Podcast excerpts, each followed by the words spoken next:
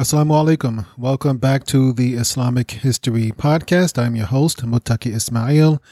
We are continuing our discussion of the fall of the Ottoman Empire and the events that led to the creation of the modern Middle East.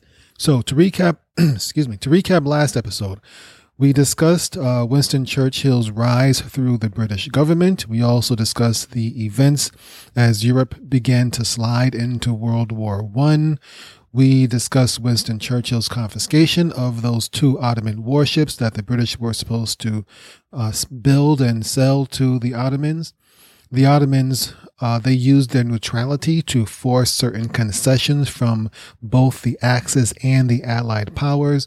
They also kind of manhandled the, the Germans into selling them two new warships. And in doing all this, Churchill, Winston Churchill, that is, became kind of suspicious of the Ottomans' relationship with the Germans. And so in this episode, we're going to pretty much discuss the events that led, that pretty much brought the Ottomans into the war and the British reaction. So things begin first by right now we're roughly in September, October 1914. And by this time, Britain had officially entered the war. Germany, we've discussed how Germany and in Russia and Serbia and the Austro-Hungarian uh, Empire or Kingdom and uh, France had gotten into the war. We discussed all those things last week. In um, so now Germany's in the war, and so they want to attack France. In order to attack France, they have to go through Belgium, and so they asked Belgium for permission to go through their territory, and of course, Belgium refuses, and so Germany forces their way through Belgium. And Germany is at this time much more powerful than Belgium, and so Germany forces their way through German, kills a bunch of German so I'm sorry, Belgian soldiers. But the thing is that Belgium had an alliance with Britain, and so when Germany invades Belgium. They essentially did invade Belgium in order to attack France. When Germany did this, uh, Britain, which had an alliance with Belgium, now declared war on Germany and added to the whole conflagration that is going on. And so now Britain is in the war. In the early stages of the war, it was beginning to look like Germany might actually easily beat Russia. Russia is a huge country. I know I'm pretty sure you're aware of it on the map. Um, I hope if you listen to a history podcast, you have a, a decent idea of geography of a country like Russia. Anyway, Russia was a huge country, lots of natural resources, but it was much, much weaker than people thought. And we spoke about this before how even the Japanese, which was an upstart power, up and coming power, had beaten Russia. And, and Japan is way smaller than Russia is in terms of size and, and population and many other things. Japan is way smaller than Russia, and yet they beat Russia, showing just how weak Russia actually was. The thing about Russia at this time, it was not communist Russia. It was ruled by the Tsars. And I forgot the name of the royal family that ruled it. The Romanov, Romanovs, I think. I may be wrong, but I forgot the name of the family. I think it was the Romanovs who ruled them. Romanov dynasty. Be that as it may, whichever dynasty ruled Russia at this time, they were completely messing up the administration, the ruling of Russia. Russia was, its infrastructure was just horrible. And Russia has had a long history of taking a long time to ramp up their military, maybe because of the logistics problems, maybe because of the economic issues.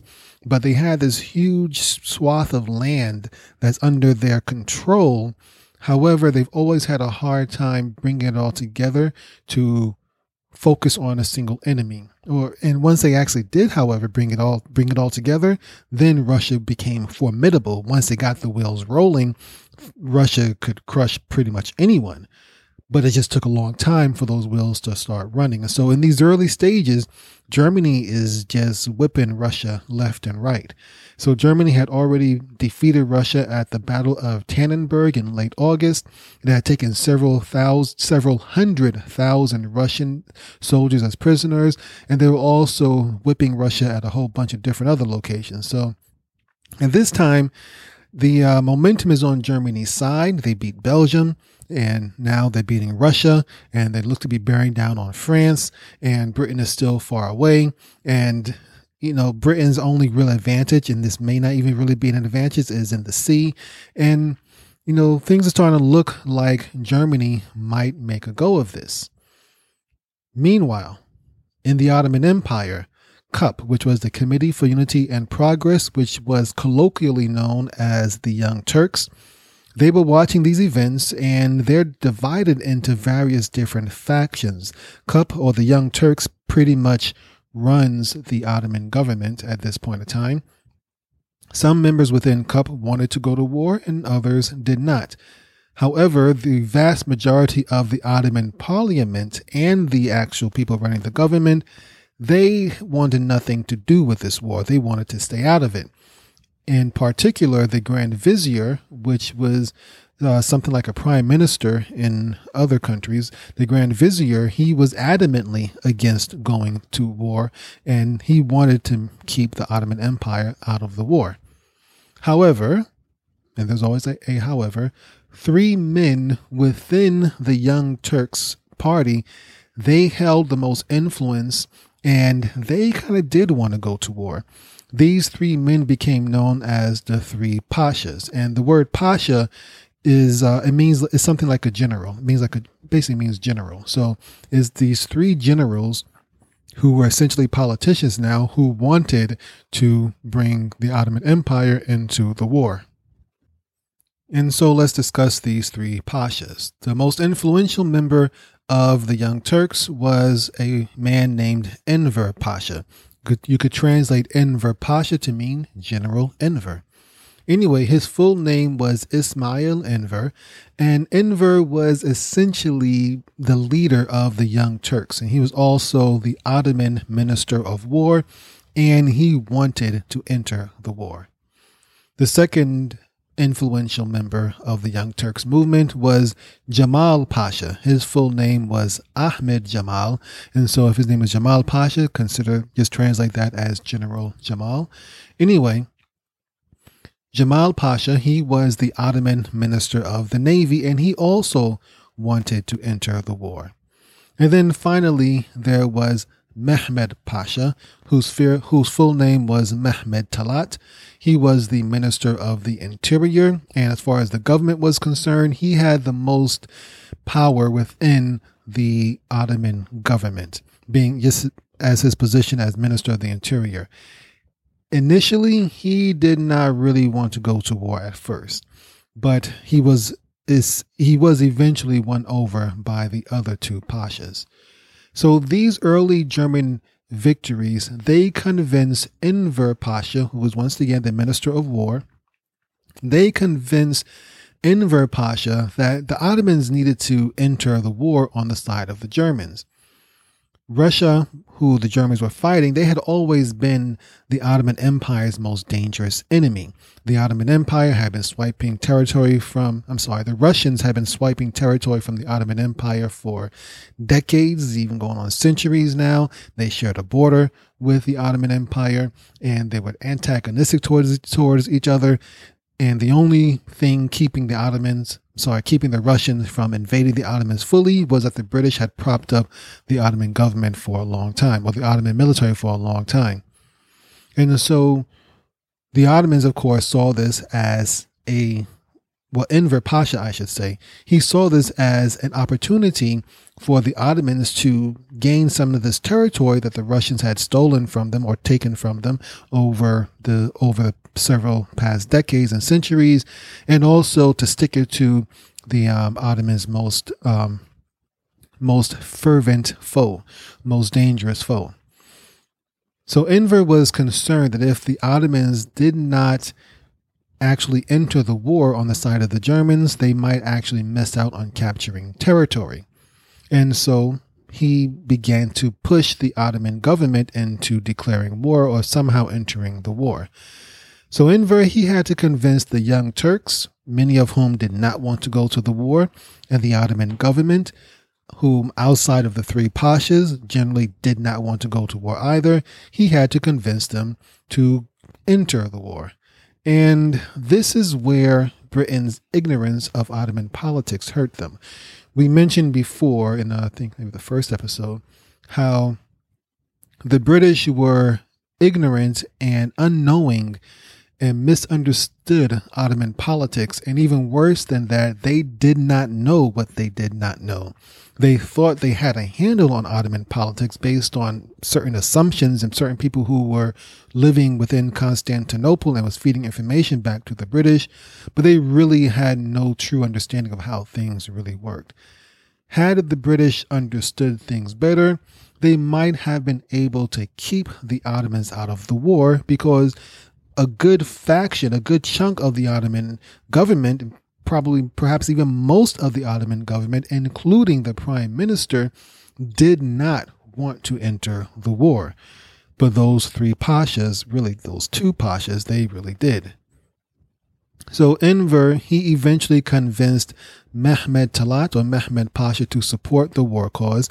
And remember, Mehmed Pasha, he was the Minister of the Interior. And Enver was able to convince uh, Mehmed to support the war. So now you have three Pashas who want the war.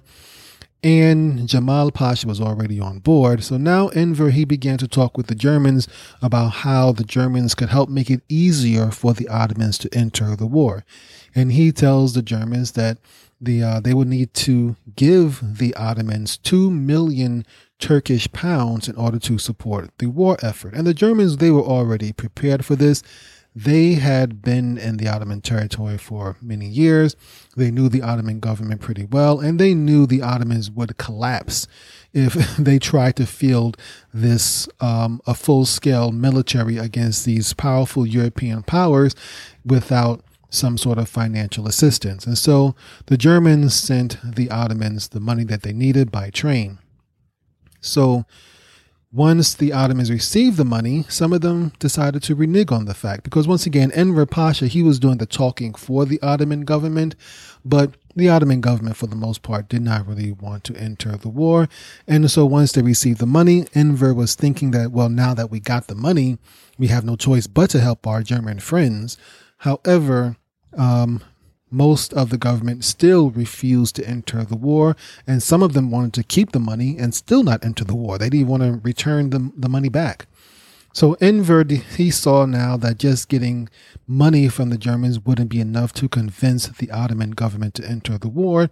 He decides he's going to have to go a little bit further. So he makes the decision to initiate an attack against the Russians. So he ordered those two ships that they quote unquote bought from the Germans.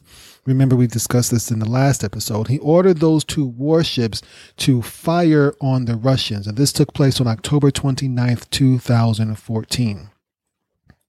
I'm sorry, October 29th, 1914. Once again, it's uh, not heavily edited, so I'm not taking that out. Anyway, so these ships who were under Ottoman control, they were mostly um, manned and controlled by the Germans because the Ottoman Navy, Ottoman, Ottoman sailors didn't have the expertise required to manage these two ships. The Germans had sold them to them because the Ottomans had twisted their arm. And we discussed this last last week about how the Ottomans had to, or how the German soldiers had to formally enlist in the Ottoman uh, military and even don Ottoman sold um, uniforms. So these, so anyway, so now Enver orders these two ships to begin attacking Russian territory. And the plan was for these two ships, which were mostly manned by Germans, to attack a Russian warship and then say that they were attacked first in order to kind of give them some sort of cover. However, the Germans had another idea. They were also tired of the Ottomans playing around and, and saying they're going to get into the war, but not getting into the war of the divided government. The Germans wanted to force the, the Ottomans into the war also. So instead of attacking the Russian uh, ships in which they could put forth, put forth the lie and say that they had been attacked first, instead the German soldiers who controlled these two Ottoman ships, they began attacking the Russian coast. There's no way you could say the beach fired at you first. okay. No way you could say these farming villages fired at you first. And this was so and this is so that the Ottomans would be forced to enter the war because now the Russians would the Russians obviously would retaliate and now this was um, the game was on and there's no way for the Ottomans to back out now. And so when this happened, this set off um, a hailstorm in the in Constantinople. Remember, most of the government didn't want to go to the war. They had no desire for this. They had no knowledge of, of Enver, Enver Pasha's plan. They did not approve this attack on the Russian coast. They didn't even t- approve the first attack on the Russian warships. All these things were happening without the vast majority of the Ottoman government approving it. And so now a whole bunch of debating and politic and arguments start happening happening within Constantinople. The different um, young Turk factions, those who wanted to go to war and did not want to go to war, they start arguing with each other and debating. The Grand Vizier, who was like a prime, prime minister, the Grand Vizier and the cabinet, they finally decide to send a formal apology to Russia in order to hopefully mollify Russia and keep Russia from retaliating and having things escalate even further. So they send this message to apologize to Russia, but, but Enver Pasha, he intercepts the apology, rewords it, and then sends it on. And when he re- rewords it, he rewords it to place the blame on Russia. Russia, of course, when they received this quote unquote un- apology, they rejected and began to mobilize and prepare for war against the Ottomans. And so by this time, it's pretty much too late for the Ottoman government to try to turn things back. As soon as Churchill heard about the attack, he ordered the British Navy to start attacking Turkish assets on October 31st. We mentioned that he was already suspicious and on, ed- on edge about the Russian German relationship. He's already really concerned about that. He just wanted the Ottomans to do something to to give him the excuse to wage war, and this gave him that excuse. And so he ordered the British Navy to start attacking um, Turkish assets on October 31st. And then Russia, having rejected the Ottoman apology, they be- they declared war on the Ottomans officially on November 2nd, 1914. And then three days later, November 5th, 1914, the British officially declared war on the Ottomans also. And so let's leave Constantinople and move on to London. In London, Churchill was being blamed for pushing the Ottomans into the war. He was being uh, he was blamed for alienating and upsetting the Ottomans by confiscating their two their two ships that the British were supposed to have built for the Ottomans. And the British also believed that the Germans had sold those two ships which attacked the Russians to in order to make up for the two ships that Churchill had confiscated. And so Churchill was getting a lot of blame. Um, they believed that this these moves by the um, by Churchill ultimately convinced the Ottomans to side with Germany. However, we now know that Enver Pasha, he wanted to go to war in the first place, and he kind of, he really was the one who started the whole mess and dragged or pushed or pulled, however you want to call it, he forced the Ottomans into this war with his machinations. Furthermore, um, while Churchill does re- does deserve his share of blame because the dude was a warmonger, the Ottomans had already signed an alliance with the with Germany even before the ships had been confiscated, and we discussed all that in the last episode. So now Churchill, he is he is angry at at the Turks. He hates the Ottomans, he hates the Turks, and he is ready to go to full scale war against them. So first things first, with all the politics now, all the politicians now casting blame on Churchill, he has to defend his actions, and he said that uh, entering, he tried to make the argument that entering the war or forcing the Ottomans to enter the war was actually actually a good thing. He said by having the Ottomans enter the war, this would convince some of their historical enemies, particularly the Balkan states, this would convince the Balkan states to join the war on the side of the Allies against the Ottomans and the other um, Axis powers. One of these was also, though they're not a Balkan state, there was also Italy, which in Italy was a burgeoning power right now, was starting to enter the ranks of the major European powers. And Italy was looking for more territory. And they had, we mentioned how they'd already taken some territory, I believe the Libyan coast from the Ottomans. And we spoke about this in the last episode. But now they wanted to expand more. And if the Ottomans enter the war, this might, the, uh, the prospect of new territory might convince the, Italians to enter the war on the side of the Allies also. Then you also have all the other Balkan states who never liked the Ottomans in the first place. These included the Greeks, the Bulgarians, the Romanians, and the Serbs. All these guys now who were potential um, British allies who they could use in the war against both the Ottomans and the Germans as well. And this would also just like the Italians, the British could, this was Winston Churchill's argument, that is. Winston Churchill argued that just like the Italians wanted to expand their ter- territory, they could perhaps entice these Balkan states to enter the war with the promise of captured Ottoman territory. Nonetheless, despite the criticism heaped upon Winston Churchill, once the British knew that they were going to war against the Ottomans, in true British fashion, they resolved to do it and carry it out as thoroughly as possible. And we mentioned before earlier today how the British had propped up the Ottomans to act as a buffer uh, between their crown jewel, the um, India, and uh, as a as a buffer between India and Russia. And before the war, before, uh, the, in the few months leading up to the war, we also mentioned how the British had been working hard to keep the Ottomans neutral.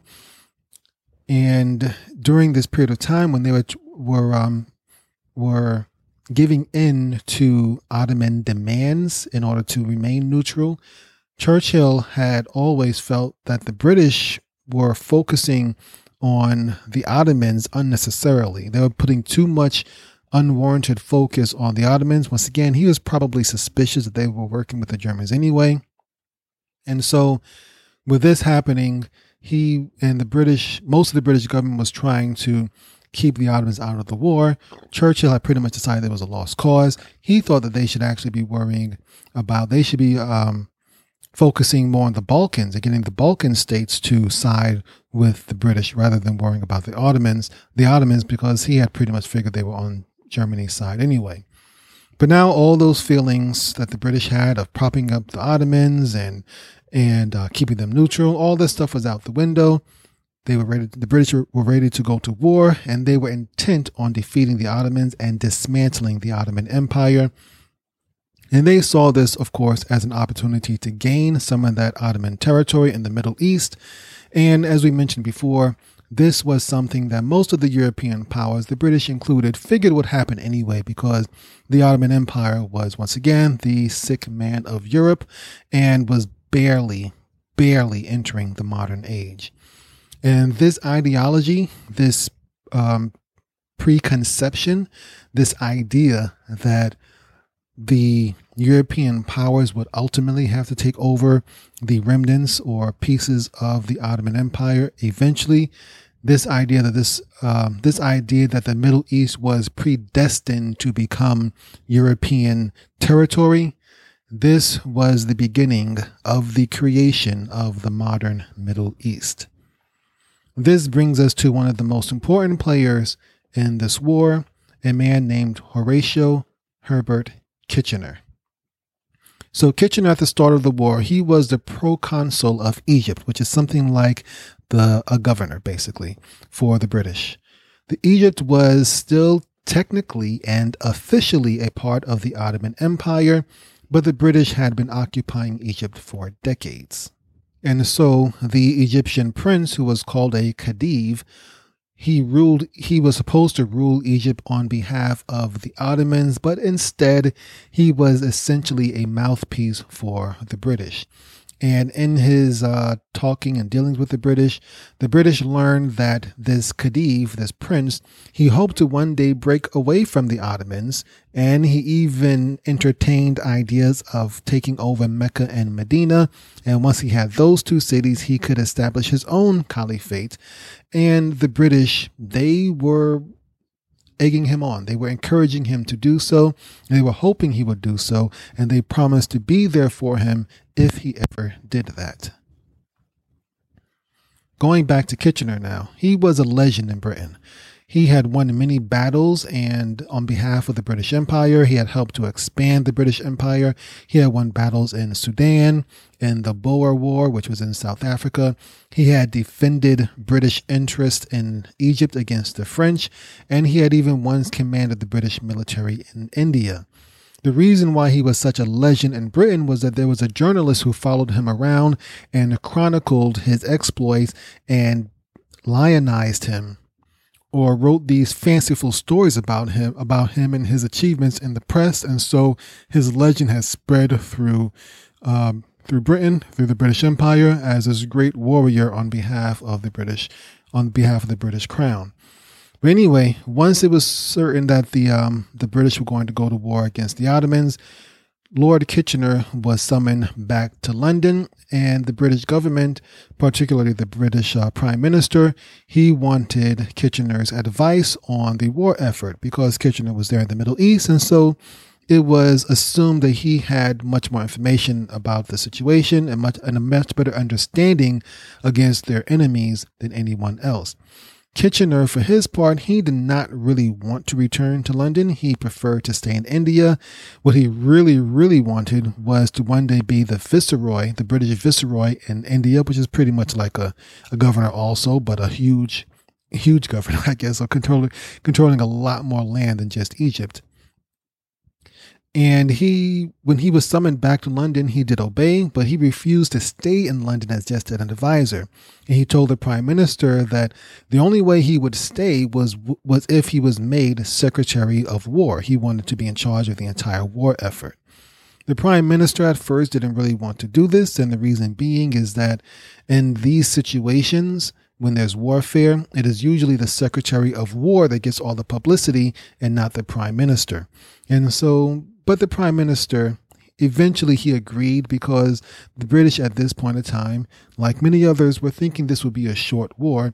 And so the prime minister agreed to make Kitchener the uh, Secretary of War and put him in charge of the British war effort. To Kitchener's credit, he was one of the few British officials, however, who predicted a long war.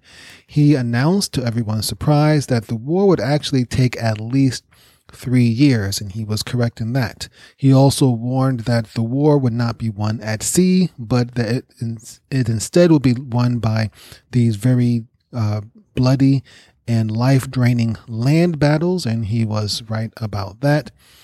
And most of the British government, they thought that the current British army as it was was large enough, but Kitchener, giving his foresight, he insisted on expanding it and he wanted to raise half a million soldiers.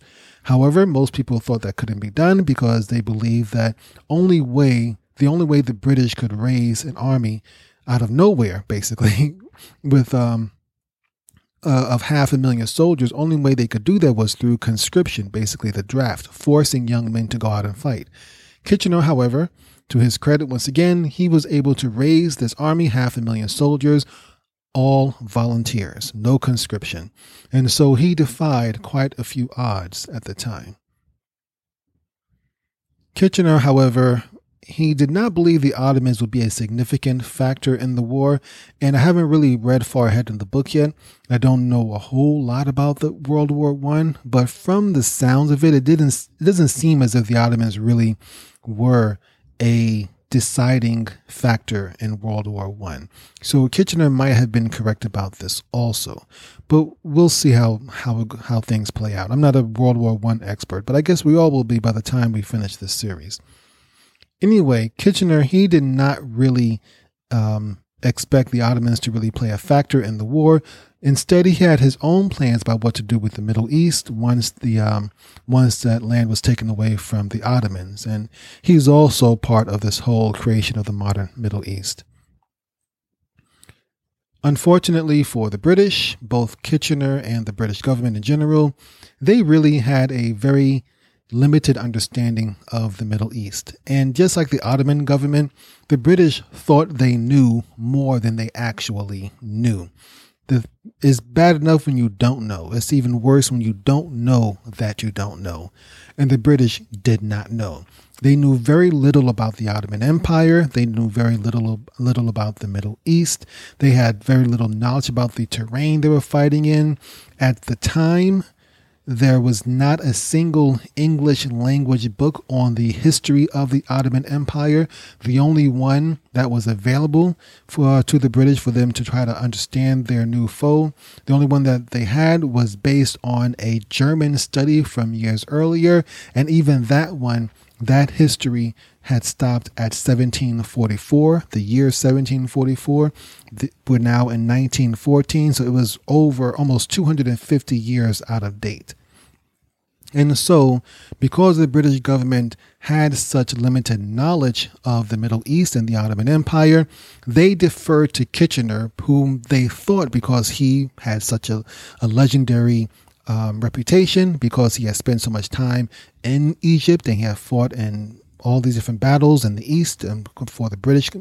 They consider all the stuff to the East, Egypt and South Africa and India. Because of all this, they defer to, to Kitchener, and Kitchener was given wide authority to conduct affairs in the Middle East as ever, however he saw fit, even though he was actually in London now. Kitchener himself, he also thought he was an expert on on Middle East, on the Middle East, but he really, really wasn't. He didn't understand. Despite all the time he had spent in Egypt, he really didn't know much about either the Middle East or about the Egyptian people that he stayed among or about any of his surroundings nor the terrain. He didn't know the different tribal alliances, the different ethnic groups within the Middle East, the, the different the way uh, Arabs in, Arab- in the Arabian Peninsula and Arabs in Egypt thought differently about certain things. He did not know any of this.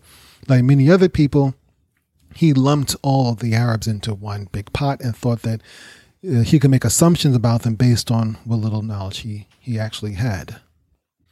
But even for the Arabs in Egypt, the Egyptians themselves, Kitchener didn't really understand them. Kitchener, for one thing, he was now in London now, and so most of the uh, Middle East war effort during World War One was conducted by Kitchener, where he would give orders, but he would pretty much just pass vague orders to his lieutenants and subordinates who were still living in Cairo and Egypt. These subordinates and most of the British, they were mostly diplomats and all, but they lived in this small Anglo bubble in Cairo where they only they didn't really mix with the locals. They didn't necessarily learn Arabic. Maybe a few of them did, but most of them did not. And they pretty much lived in their own Anglo diplomatic bubble where they pretty much just communicated with Egyptians only as much as necessary and mostly dealt with each other and didn't really know how Egyptian society or Arab society or culture worked at all. And so Kitchener he would give orders and his aides and subordinates who were in Egypt, they pretty much just tried to follow his orders as best as they could. Remember, this is 1914. And so technology is there. They have, they have telephones and telegraphs and stuff like that, but it's, it's not like what we have today. So there's still a, um, usually a very, um, long lag in communication times, and it wasn't necessarily as easy as we may presume it to be but most of the time his subordinates in Egypt they had to do things as they thought Lord Kitchener would do them. And the, to, to illustrate just how poorly the British knew or understood the um, the Middle East, they did not even have accurate maps of the Middle East nor of Turkey, which is kind of surprising considering how much land the British had conquered at this point of time and how sophisticated and how advanced they were compared to the rest of the world, the British were woefully underprepared for this coming conflict with the Ottoman Empire. And there was also some confusion about how to treat Egypt and Cyprus. Cyprus, the island in the, in the uh, Mediterranean Sea, it, that was also part of the Ottoman Empire, but Britain occupied both of them. And so now that they were technically at war with the Ottoman Empire, it was some confusion about how to handle these two these two pieces of land. Finally, the British decided to treat them as protectorates and help them gain independence from the Ottoman Empire. Their intention was to separate uh, Cyprus and Egypt from the Ottoman Empire and let their respective princes or, or kings or whoever rule those two lands. But the British fully intended to rule from the background, rule from the shadows, basically pull the strings and let the local ruler make uh, pretend basically or make him think, let him think that he was in charge. Whereas the British had every intention of actually running the show from the, from the from the background. So that's going to do it for today's episode. In the next episode, inshallah, we will discuss some of Kitchener's lieutenants.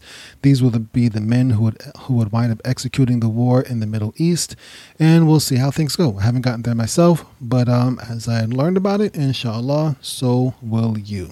Until next week, then, assalamu alaikum wa rahmatullahi wa barakatuh. You've been listening to the Islamic History Podcast, and we hope you've enjoyed the show. Subscribe to us on Apple Podcasts, Stitcher, Spotify, Podbean, Google, or wherever you listen to podcasts. Visit IslamicHistoryPodcast.com slash Middle East to find other episodes in this series. If you enjoyed the show, please leave a five-star rating and review and share it with your friends and family.